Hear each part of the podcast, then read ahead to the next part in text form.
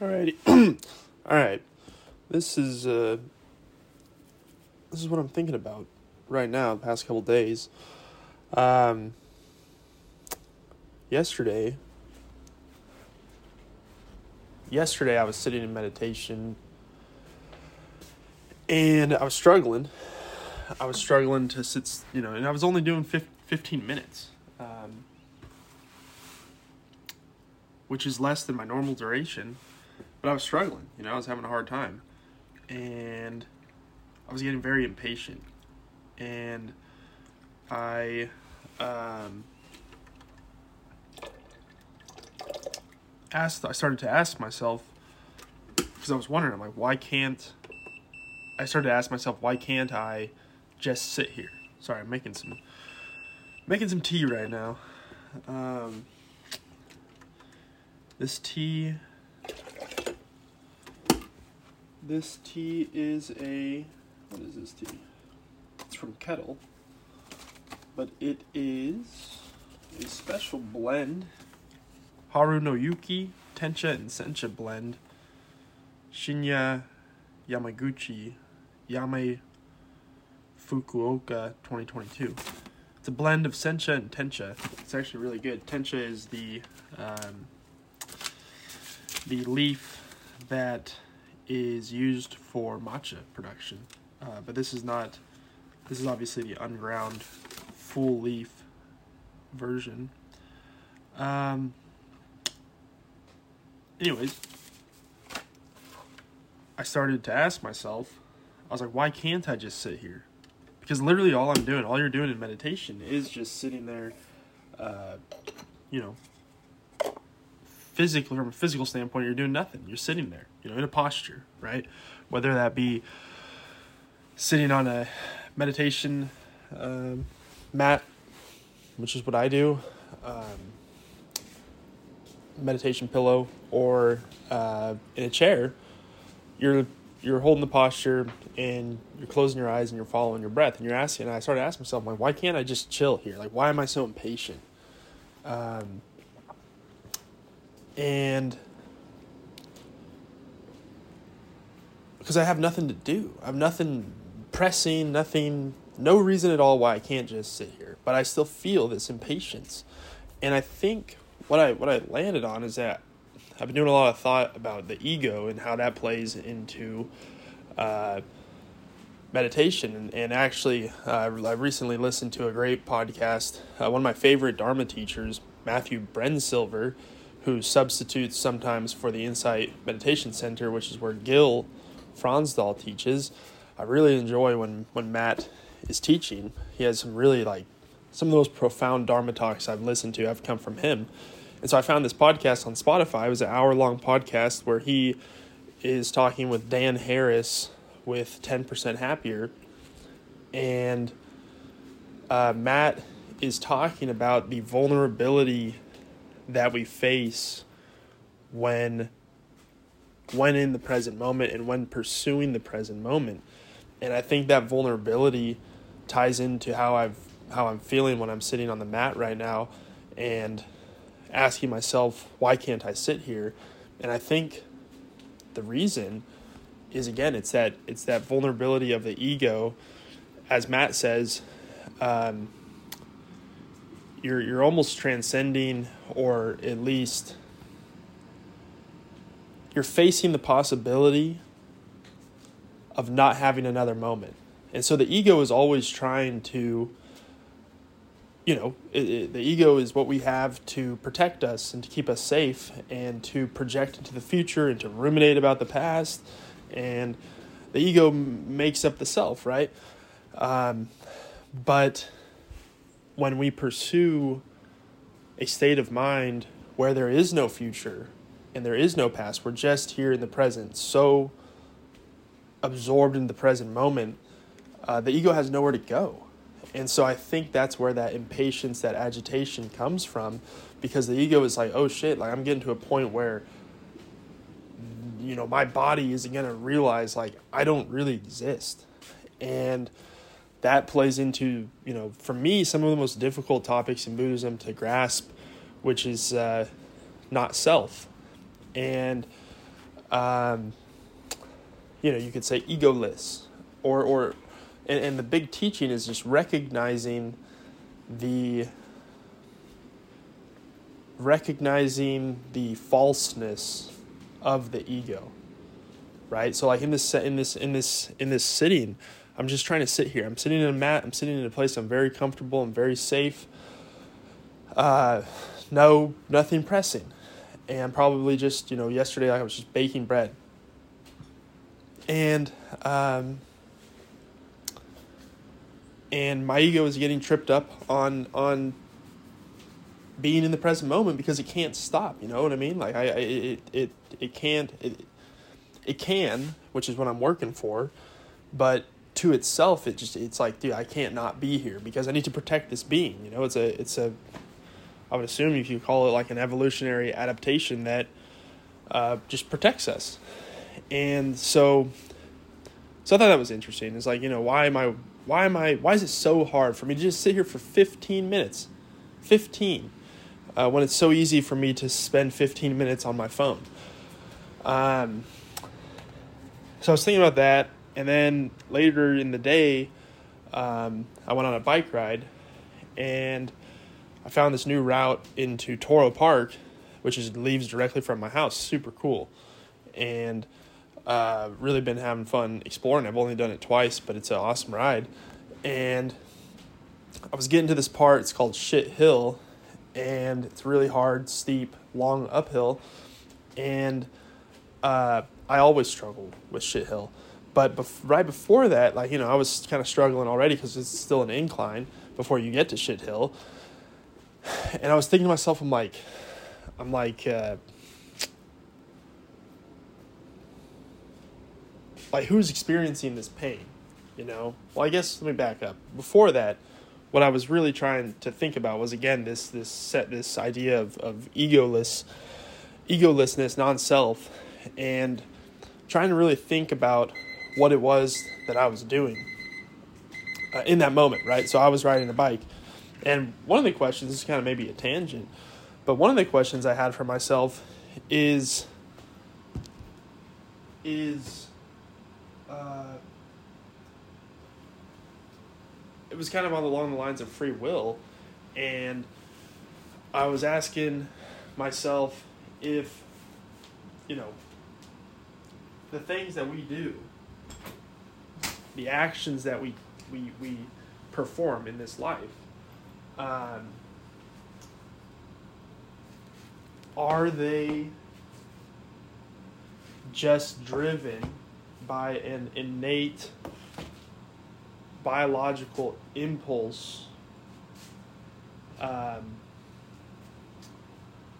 for something. So, say like I'm looking for, uh, say my body is just like, yeah, I, I want, um, I want to feel uh, like I accomplished something. I want to feel adrenaline.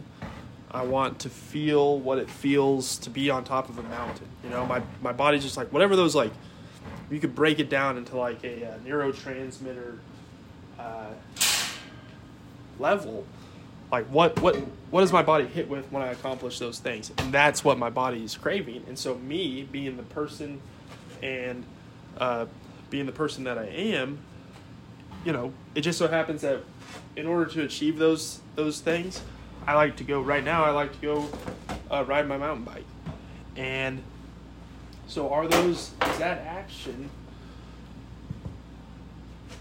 free will, or is it uh, uh, just the result of a biological desire to receive some sort of neurotransmitter uh, dopamine hit?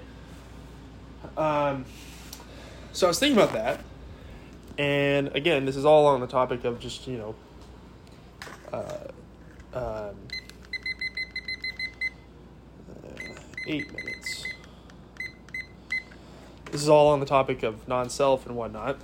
But then I get to shit hill after having thought about this. And so I guess what I was thinking too, what I also was thinking, I want to get to this point, is that as I was approaching shit hill, I was thinking about myself as it's like, okay, so I, I recognize that I am a biological animal, you know, almost, an, you, you're an animal. and and I have these biological impulses that uh, that result in me doing certain things. And does that not mean that I'm just like a a bump in the blanket of consciousness and my form is is me. And I, right now I'm just on a bike. Like I kind of just envision myself on a under a blanket as a bump and just kind of like like a bug just like fucking moving. And there's like this one little thing that's just moving along the blanket of consciousness. And that was me on the bike. That was what i was thinking about. I was like damn like you know and it was i was really able to get into the zone of you know i guess uh, egolessness that you experience in meditation where it's like okay like that's one of the things i really enjoy about mountain biking is that you can really get into the zone where uh, and push yourself to where you do lose yourself um, you know, I mean, that's that's one of the things. Like, lose yourself into this. You know, what does that mean? You know, that's a saying, right? You know, I I lose myself uh, in playing music, or I lose myself in in playing a sport, and that's kind of what Buddhism is talking about. Like you, you know, the fact that that's that the self can be lost means that it's impermanent, um, and so and and I think in those instances, you kind of revert back to just your animal nature. Uh, so, anyways, I'm this bug under this blanket of consciousness, and I'm fucking riding my bike towards Shit Hill. And as I approached Shit Hill, you know, usually I take a couple stops. Uh, one at this trail called Rail, and then you go to this other uphill, a little short uphill, um, and that's at the base of Shit Hill. And I stop there usually. But this time I was like, you know what? Fuck it. I was in this zone and I'm just like, I'm going. My legs feel pretty good.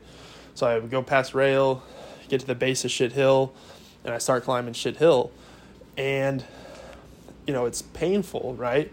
It's a difficult climb. My legs are burning, my lungs are burning, um, my body's tight. And I begin to ask myself, I'm like, I'm like, you know, almost the question is like what is pain? Who is feeling this pain? Like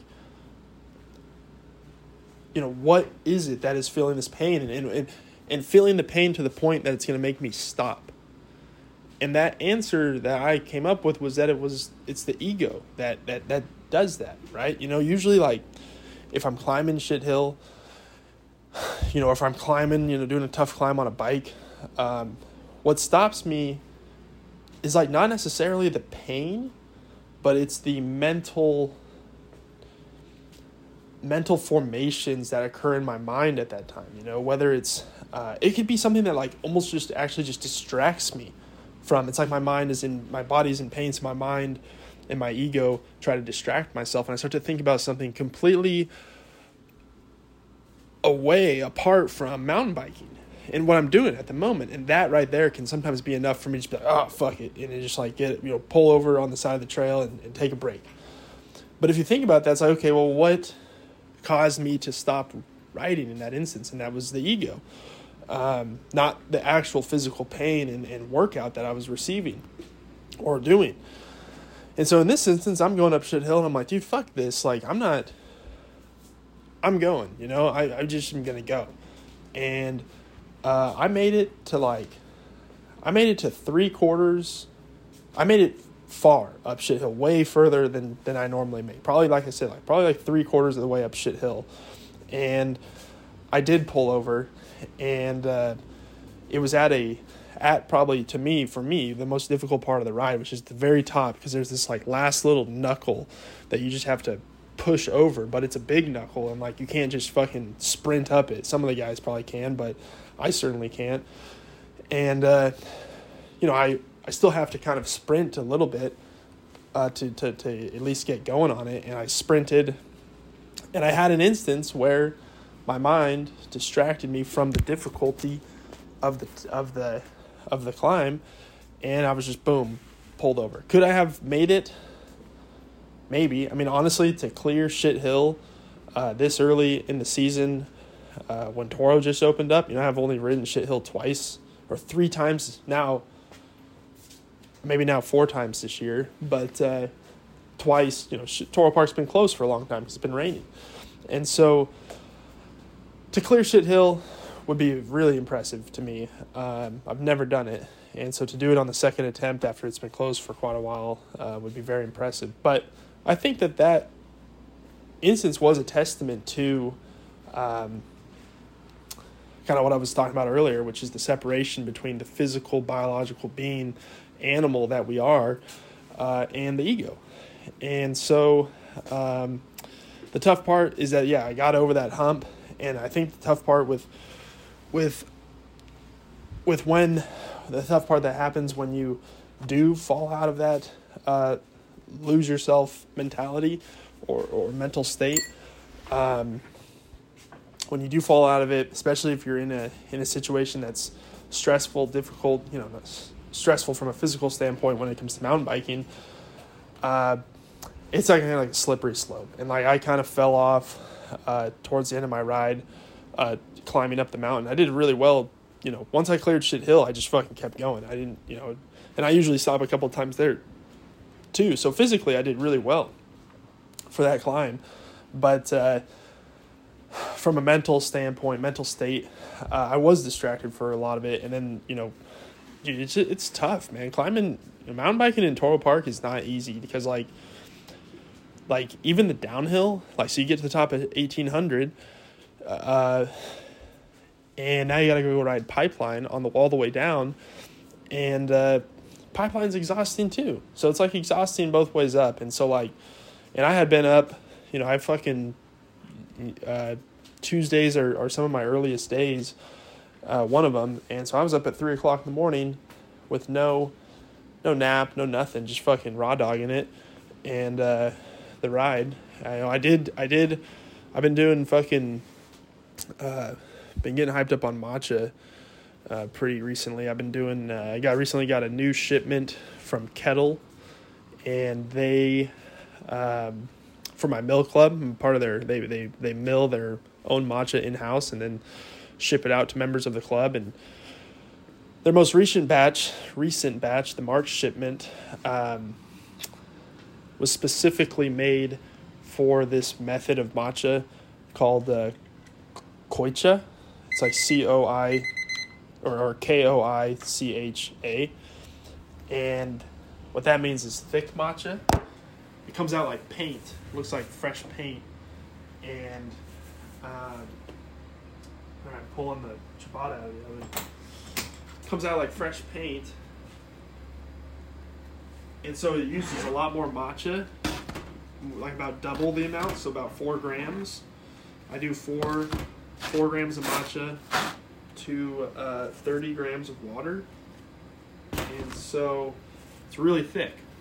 And, uh, but this, and, and, and you can't just use any matcha for koicha because, I don't even know if that's how you say it, but that's how we're saying it today.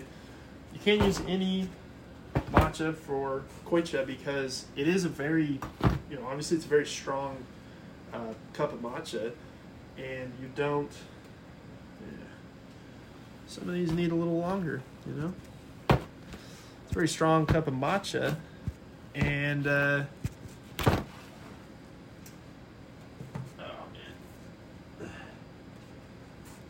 And so you just can't use cheap matcha. You know, you gotta use good matcha, matcha that's actually blended specifically for this. And this, that's what this this matcha is actually. It's, it was blended uh, by a man who's essentially like a sommelier, uh, but for tea and he blended um, blended this matcha exclusively for koicha, and so that's how I've been drinking it.